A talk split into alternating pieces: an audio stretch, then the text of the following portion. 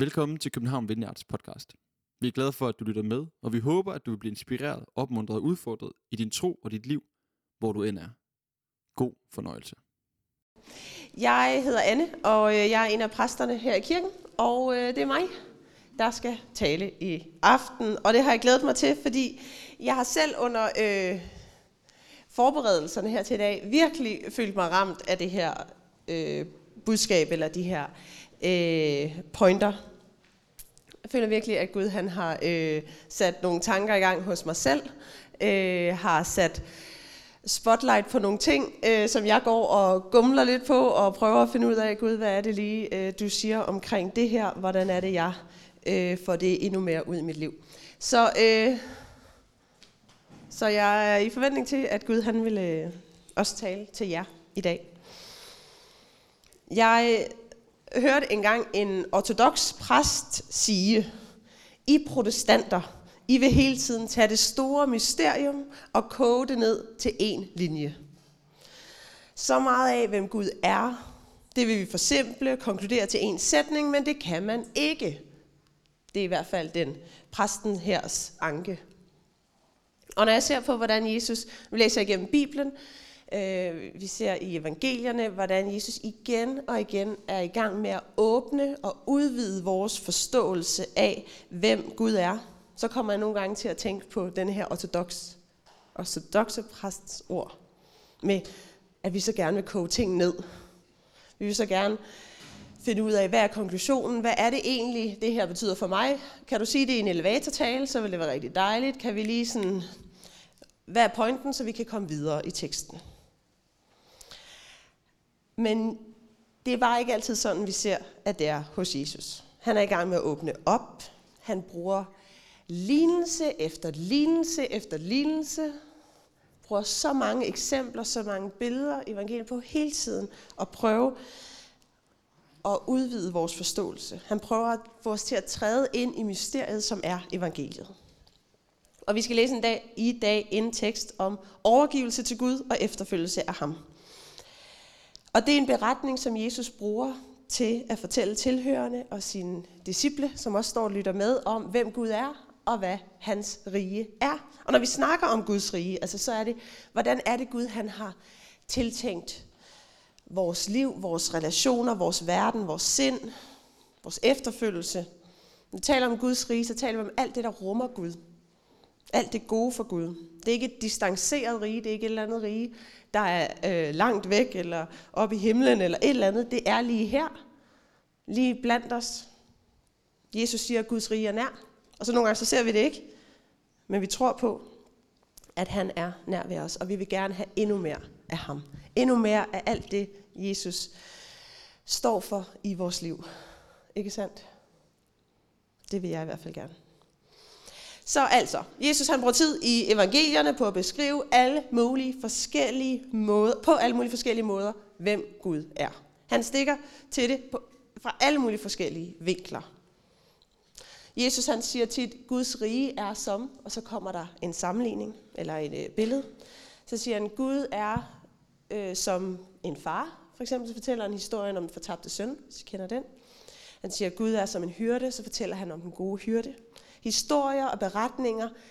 Det, det, for det første så husker vi det bedre, det sidder mere fast, men det er også med til at få liv i sig selv, de her historier. Vi kan sætte os ind i dem, vi kan forestille os, hvad betyder det her for mig? Det er med til at lukke op og ikke lukke i. Så den her tekst i dag, den her lignelse, som Jesus fortæller, den ligger midt imellem en masse andre beretninger øh, og samtaler, som Jesus har hvor han ligesom er ved at slå noget fast, og det skal vi kigge på. Øh, og den kommer op her.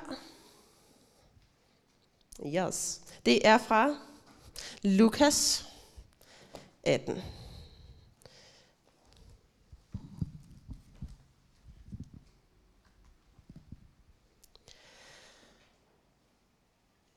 Til nogen, som stolede på, at de selv var retfærdige, og som foragtede alle andre fortalte Jesus denne lignelse. Og der vil jeg bare sige, der skal vi bare være glade for, at vi ikke står i den gruppe, og bliver kategoriseret sådan, kategoriseret sådan for tid og evighed.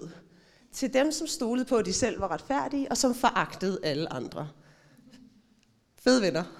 Fed gruppe at stå i. Altså, det har været god stemning der. Nå, der fortæller Jesus den her lignelse. To mænd gik op til templet for at bede. Den ene var farisær, den anden en toller. Farisæeren stillede sig op og bad således for sig selv. Gud, jeg takker dig, fordi jeg ikke er som andre mennesker. Røvere, uretfærdige, ægteskabsbrydere, eller som tolleren der. Jeg faster to gange om ugen. Jeg giver tiende af, alle, af hele min indtægt. Men tolleren stod afsides og ville ikke engang, ikke engang løfte sit blik mod himlen. Han slog sig for brystet og sagde, Gud, vær mig sønder nådig. Jeg siger jer, det var ham, der gik hjem som retfærdig, ikke den anden. For enhver, som ophøjer sig selv, skal ydmyges, og den, der ydmyger sig selv, skal ophøjes. Så, teksten handler altså om to mænd, der går op til templet for at bede, fordi det var der, man bad dengang. Det var en lidt mere synlige ting, når man gik hen for at bede. Og Jesus han sætter de her øh, to sådan kendte personager, om man vil, op ved siden af hinanden. Farisæeren, den kender de alle sammen. Han øh, var en del af den religiøse elite dengang. Og han står så op og beder, som på en eller anden måde, altså hvis vi lige prøver at lægge lidt mærke til, hvad det er for en bøn, så er det jo ikke en, det er ikke en bøn, der emmer af sådan en relation til Gud, at han vil Gud noget. Han er i gang med at takke for, at han i hvert fald ikke er ligesom de andre. Det er i hvert fald en meget selvoptaget bøn, han har gang i. Han nævner, hvor godt det går ham, hvor, hvor godt det er, at han har gang i, og han giver Tina alle sine indtægter. Han er stolt af situationen, tydeligvis, og hvordan han lever sit liv. Og det er jo på en eller anden måde jo også fint. Øhm, dengang så var det påkrævet, at man fastede en gang om ugen, selv hvis man var især, og han faster så to gange om ugen. Altså dobbelt op. Der er ikke nogen, der skal sætte en finger på, hvordan han lever sit liv. Han har styr på det. Det vil være ganske fint at faste en gang. Jeg tager lige to, så er vi på den sikre side. Og jeg kom til at tænke på, det er et åndssvagt øh, eksempel, men jeg kom bare til at tænke på, at jeg på et tidspunkt øh, kørte i metroen med min cykel, og havde glemt at købe en cykelbillet. Og det var så den gang, der var klippekort. Og så tænkte jeg, hvad gør jeg, hvad gør jeg, hvad gør jeg? Så tog jeg et alle zoner klippekort, det er vi nogen, der ved er rigtig dyrt. Og så klippede jeg lige tre gange. Hvad tænker jeg? Altså, så, så hvis der kommer nogen og tjekker, altså jeg har jo virkelig betalt. Det er jo ikke den rigtige billet, men det viser en goodwill. Og det gjorde det så ikke, og jeg fik en bøde. Og jeg har flere, men jeg har flere gange tænkt tilbage, jeg synes, det faktisk er uretfærdigt. Altså tre klip på et Altoners klippekort, og jeg gik i gymnasiet. Det var bare hårdt. Øhm, men jeg kom bare til at tænke på det i forhold til denne her. Altså, han er dækket ind. Han gør above and beyond. Han skal sørge for, at der ikke er en fingersæt på hans liv. Og så er der tolleren. En toller øh, er en, der arbejder for den romerske magt, og han kræver øh, penge ind, tolv ind for øh, romerne fra hans landsmænd. Altså det er jo ikke noget, der er værd at være stolt af. Det er ikke særlig attraktivt, ikke særlig imponerende øh, erhverv, han har gang i. Og man kan også høre, at fariseren jo faktisk peger ham ud i lignelsen her, som Jesus fortæller, hvor fariseren takker for, at han i hvert fald ikke er som tolleren. Men tolleren står til siden, beder Gud vær mig sønder nådig. Og når, jeg, når vi kigger lidt mere på den bøn, jeg fornemmer mere en relation, en henvendelse til en Gud. Tolleren beder til sin Gud. Han har brug for hjælp fra sin Gud. Han har brug for Guds nåde og omsorg. Han henvender sig for at få, brug, for at få hjælp. Og Jesus han konkluderer så, at det er tollerne, de her to, der er retfærdige.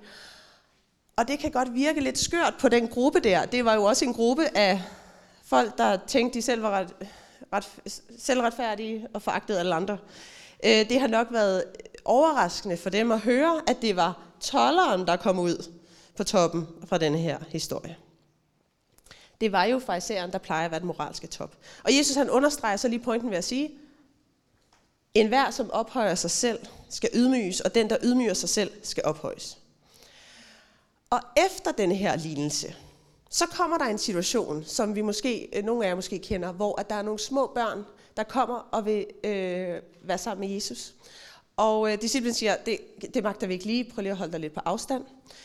Og så siger Jesus, nej, lad børnene komme til mig. Og så siger han, sandelig siger jeg, den der ikke modtager Guds rige som et lille barn, kommer slet ikke ind. Så står de altså, hvad i alverden foregår det her? Skal vi nu blive som børn? Og efter den situation, så kommer der en ung, rig mand, der følger alle lovens bud og er meget optaget af at gøre det rigtige. Og han spørger, hvad mere kan jeg gøre for at følge dig, Jesus? Og Jesus svarer, selv alt, hvad du har. Og det vil han så ikke. Og så går han derfra. Og der er meget mere til den historie, og den talte jeg over i juni måned, så det kan man lige høre på podcast, hvis man vil dykke lidt mere ned i den samtale, de har der. Pointen i dag er bare, at den rige unge mand går derfra, og så siger Jesus til chok for tilhørende, det er lettere for en kamel at komme ind, komme igennem et nåleøje, end for en rig at komme ind i Guds rige. De, der hørte det, sagde, jamen hvem kan så blive frelst? Og han svarede, det som er umuligt for mennesker, er muligt for Gud. Altså Jesus er i gang med at skære det ud i pap og bøje det i næren, at han tænker anderledes end os. Han prøver på alle mulige måder at vise igen og igen dem, der følger efter ham, dem, der står og lytter. Mit rige, den jeg er, sådan jeg ser tingene, er helt anderledes end sådan, som I ser det. I mit rige handler det om noget og barmhjertighed, handler om sandhed og kærlighed. Og vi kan prøve her øh, at sætte det på formel og lov, men Gud er så meget større og så meget mere nådig. Han er så meget mere kærlig og vis og retfærdig end det. Det er som Jesus prøver virkelig i de her kapitler, I kan prøve at gå hjem og læse det omkring sådan Lukas 18, øh, før og efter. Jesus er i gang med at sætte nogle fede streger under det her.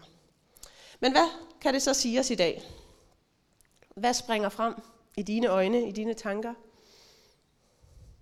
Hvad er noget af det, du tænker over, når du læser den her tekst? Det kan man jo se på derhjemme. Eller i netværksgruppen. Noget af det, som jeg øh, hele tiden kommer øh, tilbage til ved den her tekst, er, at Jesus kalder os til efterfølgelse. Jesus bliver ved med at sige, følg mig. Samtidig så bliver han ved med at åbne mysteriet mere og mere op. Vi opdager mere og mere, at der er så meget, at vi stadig har at lære. Så meget om Gud, vi ikke forstår eller kender endnu. Men det, at vi ikke forstår ham, det vi ikke altid helt sådan lige er klar over Gud, hvad er, hvad der lige foregår her, hvad var lige pointen med det her, det er ikke en hindring for vores efterfølgelse. Fordi, som vi læser i lignelsen, så er det ikke en hindring for tolleren. Han vidste godt, han havde brug for Jesus. Han vidste godt, han ikke forstod det hele. Det var ikke en hindring i hans relation. Derimod, så bliver det en hindring for vores, for din relation til Gud, når vi tror på, at vi har styr på det hele. Når vi ikke er i kontakt med vores menneskelighed, med vores utilstrækkelighed. Tolleren vidste, at han havde brug for Jesus, og det blev hans store velsignelse i livet, på trods af svære omstændigheder. Øh, I dag kommer også til at være, jeg slår et slag for, vi skal have læst nogle bøger. Og øh, vi har lavet en lille bogsal herover, Julie Hedebo og jeg. Øh, det er bare lige et par bøger til inspiration. Øh, ja, ja, det kan man lige kigge på, ikke, hvis man har lyst til det. Øhm, og så kommer der også lige et par drøb af noget af min sommerlæsning her. Kun de gode ting øh, her i aften. Og den ene, det er Magnus Malm, en dejlig svensk, eller klog svensk øh, præst og forfatter. Nå, nok reklame for den. Øh, han skriver i bogen der, det kommer op her. Det er, dem, øh, det er dem, der har fået kontakt til deres svaghed, har fået sprækker i deres selvtilstrækkelighed. Det er kun dem, der kan se og høre, hvad han siger. De, som er blændet af deres egen styrke, succes og klogskab, har hverken øjne eller ører for den virkelighed, der åbner sig her. Og her snakker han om bjergprædiken i Matthæus 5. Altså, vi har brug for, dig og mig, har brug for at komme i kontakt med vores svaghed – for at kunne modtage sandheden om, at vi har brug for Jesus. Hvis ikke vi oplever vores utilstrækkelighed, hvis ikke vi oplever på et eller andet tidspunkt, det er ikke fordi vi hører, øh, leve øh, i en konstant følelse af utilstrækkelighed. Men hvis ikke vi opdager og erfarer, jeg kan ikke det her selv.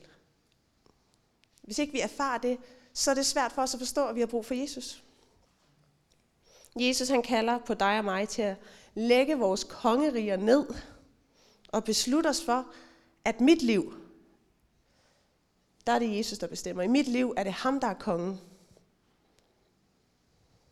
Jeg forstår ikke altid, hvad der lige foregår, men jeg stoler på, at han er god.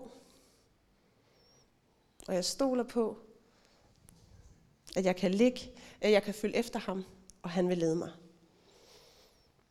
Og før vi er i kontakt med vores, hvis ikke vi kommer i kontakt med vores svaghed, vores menneskelighed, hvis ikke vi erkender, at vi har brug for ham, så kører vi, øh, så kører vi bare afsted. Uden ham. Så bliver det en hindring for vores relation. Vi har brug for, du har brug for Jesus. Og det er det, som Jesus han kalder os til. Det er overgivelsen. Overgivelsen af mit liv til ham. Det er at følge efter Jesus, det er efterfølgelse. Det er ikke at følge efter alle lovene og alle reglerne og lovsystemerne og værdisystemerne og alle de moralske principper.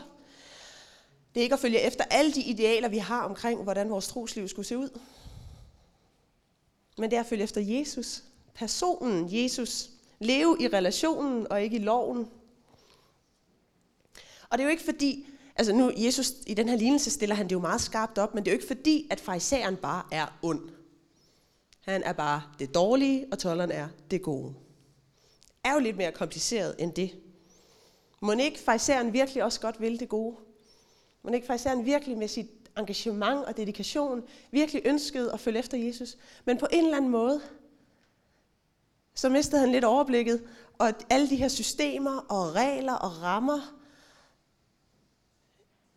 alt det her, han, han kunne styre selv, han selv havde sat system, det fik i sit eget liv. Det voksede så for stort. Og lige pludselig, så havde han glemt Jesus, han havde glemt relationen. Han havde glemt, hvem det var, han fulgte efter. Reklame nummer to. Dietrich Bonhoeffer skriver her så smukt i sin bog Efterfølgelse. Altså det er en klassiker. Og jeg reklamerer for to bøger, der ikke er derovre. Og det er bare for at vise, prøv at se, hvor mange bøger vi ikke kunne få med på den hylde. Der er så meget mere. Nå, det er i den bog, der læses. Altså, det er et lidt langt citat, men det er smukt, så nyd det lige. Efterfølgelse er bundethed til Kristus. Fordi Kristus er, må efterfølgelse være. En Kristus-idé, et læresystem, en almen religiøs erkendelse af noget eller syndstilgivelse, gør ikke efterfølgelse nødvendig. Jeg udelukker den i virkeligheden. Er fjende af efterfølgelsen.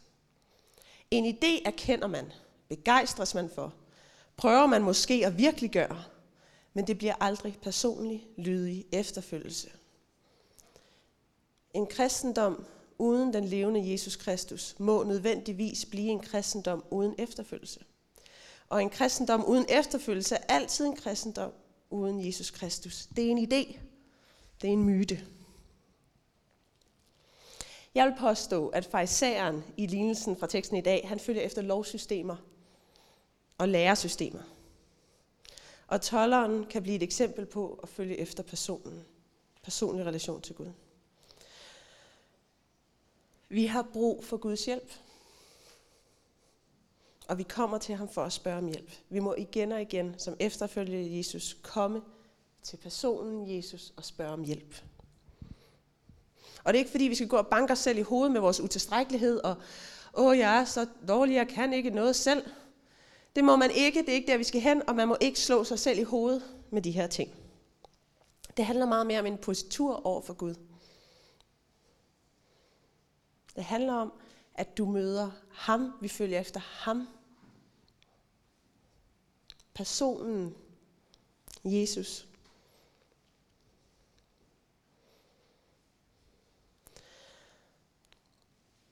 Spørgsmålet, man nogle gange må stille sig selv, er, handler det mest om, at jeg får fuldt rammerne, og at Gud ikke har en finger at sætte på mit liv, på min tro? Eller er jeg klar over, at jeg er en kæmpe kejle? Jeg har ikke styr på ting. Du har ikke Måske har du lidt mere styr på ting, men du har heller ikke helt styr på tingene. Men vi prøver. Og mest af alt så ved vi, at vi har brug for Jesus. For han er vores konge, han er vores Gud.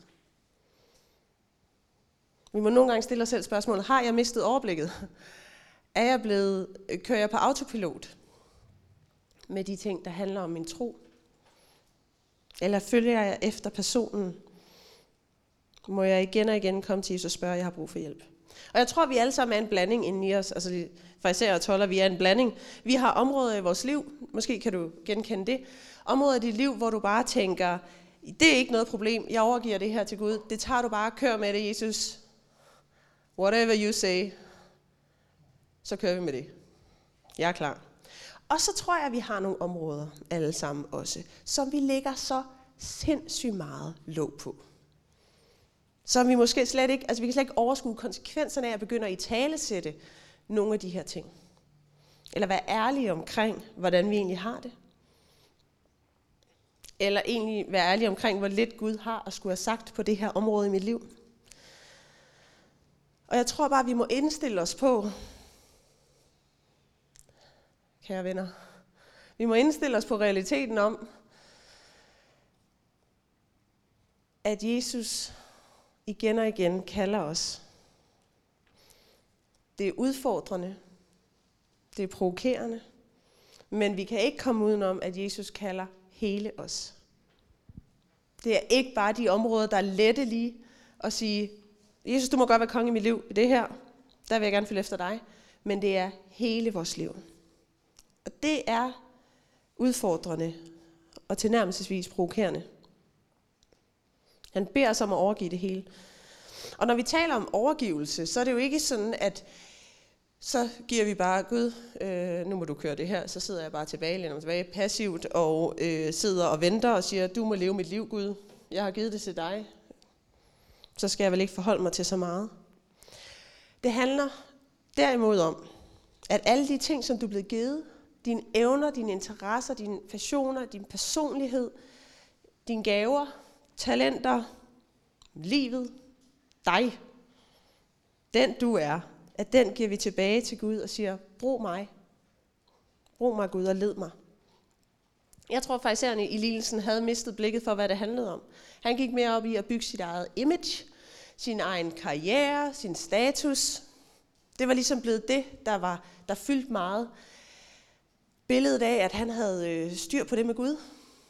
Han var jo sådan en der, der havde styr på det. Og så glemte han, så glemte han essensen. Så glemte han livet. Glemte han nerven, så glemte han det ærlige, det menneskelige. Så glemte han der, hvor vi kommer til Gud midt i smerte, eller i svaghed, eller i apati, eller ligegyldighed. Vi kommer med det, vi er. Lige der, hvor vi er. Til Gud og siger, hjælp mig, Gud. Det havde han mistet blikket for. Han var så engageret, så dedikeret disciplineret. Gode ting. Men på en eller anden måde var det mistet retning. Mistet hovedsagen. Hovedsagen er, at hovedsagen forbliver hovedsagen. Ikke? Endnu, øh, vi skal lige have Magnus Malm på banen igen, fordi at, uh, han er god.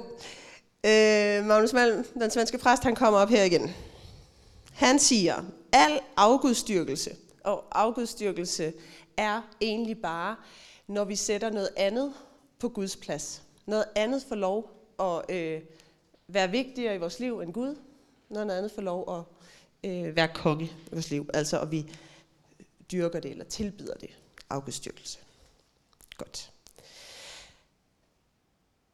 Han siger her, al afgudstyrkelse begynder med, at jeg tager noget godt, som Gud har givet mig, rykker det løs fra dets kilde og begynder at sætte min lid til det, jeg har fået. Gud har jo givet mennesker evnen til at tænke kreativt og kraft til at arbejde. Så kan de, disse gaver aldrig i sig selv være en hindring i vores relation til Gud. Det er først, når de rives løs fra relationen til ham, at de formørkes og føres ind i stadig mere snævre labyrinter omkring vores jeg. De snævre labyrinter omkring vores jeg. Det har jeg tænkt virkelig meget på. Hvordan står det til med de snævre labyrinter omkring dit jeg? Man kan godt, man kan godt genkende, de er der. Ikke? Nogle gange så er vores indre liv så kompliceret, og vi karter rundt i vores indre selvoptagede labyrinter. Har du brug for at huske, at du har brug for Jesus? Eller skal vi lige et, et hak længere ud? Har du brug for at opdage, hvorfor det er, du tror, at du i teorien har brug for Jesus? Nogle gange så kan vi være, øh, så kan vi køre så meget på autopilot, at vi, vi har svært ved faktisk lige helt at mærke øh, behovet for at mærke, at vi har brug for Jesus. Altså vi kan være, vi kan være rykket ret langt væk fra det. Fordi det går da fint. Tingene kører. Jeg har da styr nok på det. Men det er bare ikke det, Jesus kalder os til. Han kalder os til relation med ham.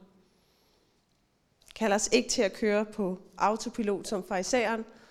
Bare kørte i hans meget dedikerede, disciplinerede og imponerende øh, livsstil og systemer.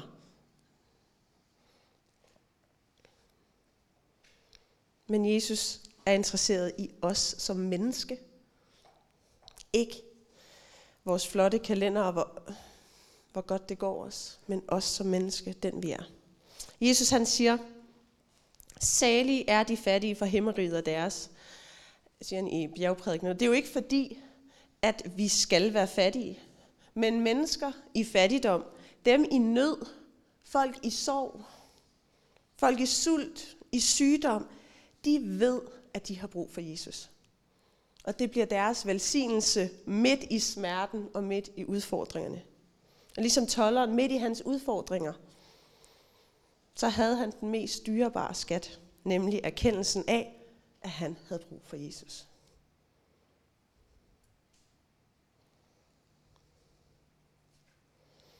Og vi må nok bare komme frem til, at vi har ikke regnet Jesus ud. Du har ikke regnet Jesus ud. Vi har ikke helt så meget styr på det, som vi tror. Vi har brug for ham. Ikke bare til at klare dagligdagen og til lige at gøre. Vi har brug for ham. Du som menneske har brug for din far og din skaber. Og det bliver vi nødt til at komme tilbage til igen og igen. I min forberedelse i dag gik det lige pludselig op for mig. Jeg blev bare mindet om flere områder, hvor jeg tænker, der kører jeg bare på autopilot. Der er fuldstændig, Gud, hvor er du i det? Og det er ikke noget, hvor vi skal slå os selv i hovedet over, men det er at høre Jesu kald til os. Følg mig. Kom. Lad mig hjælpe dig. Vi prøver at regne Gud ud, vi prøver at sætte ham på formel, men Jesus viser igen og igen, at han er anderledes. Han er større, han er dybere, og vi må kaste os ud i det uden at vide alt. Vi må omfavne mystikken, træde ind i mystikken, storheden, dybderne, det ukendte, og stole på den kærlige far. Stole på, når Jesus siger, at Gud er som den gode hyrde. Han har omsorg for os. Stole på, at det er sandt. Tak fordi du lyttede med. Vi håber, du går herfra med fred i hjertet og mod på mere. Du kan finde mere fra København Vineyard på Facebook, Instagram og vores hjemmeside. Du skal vide, at du altid er velkommen i vores kirke på Nyvej 7. God dag.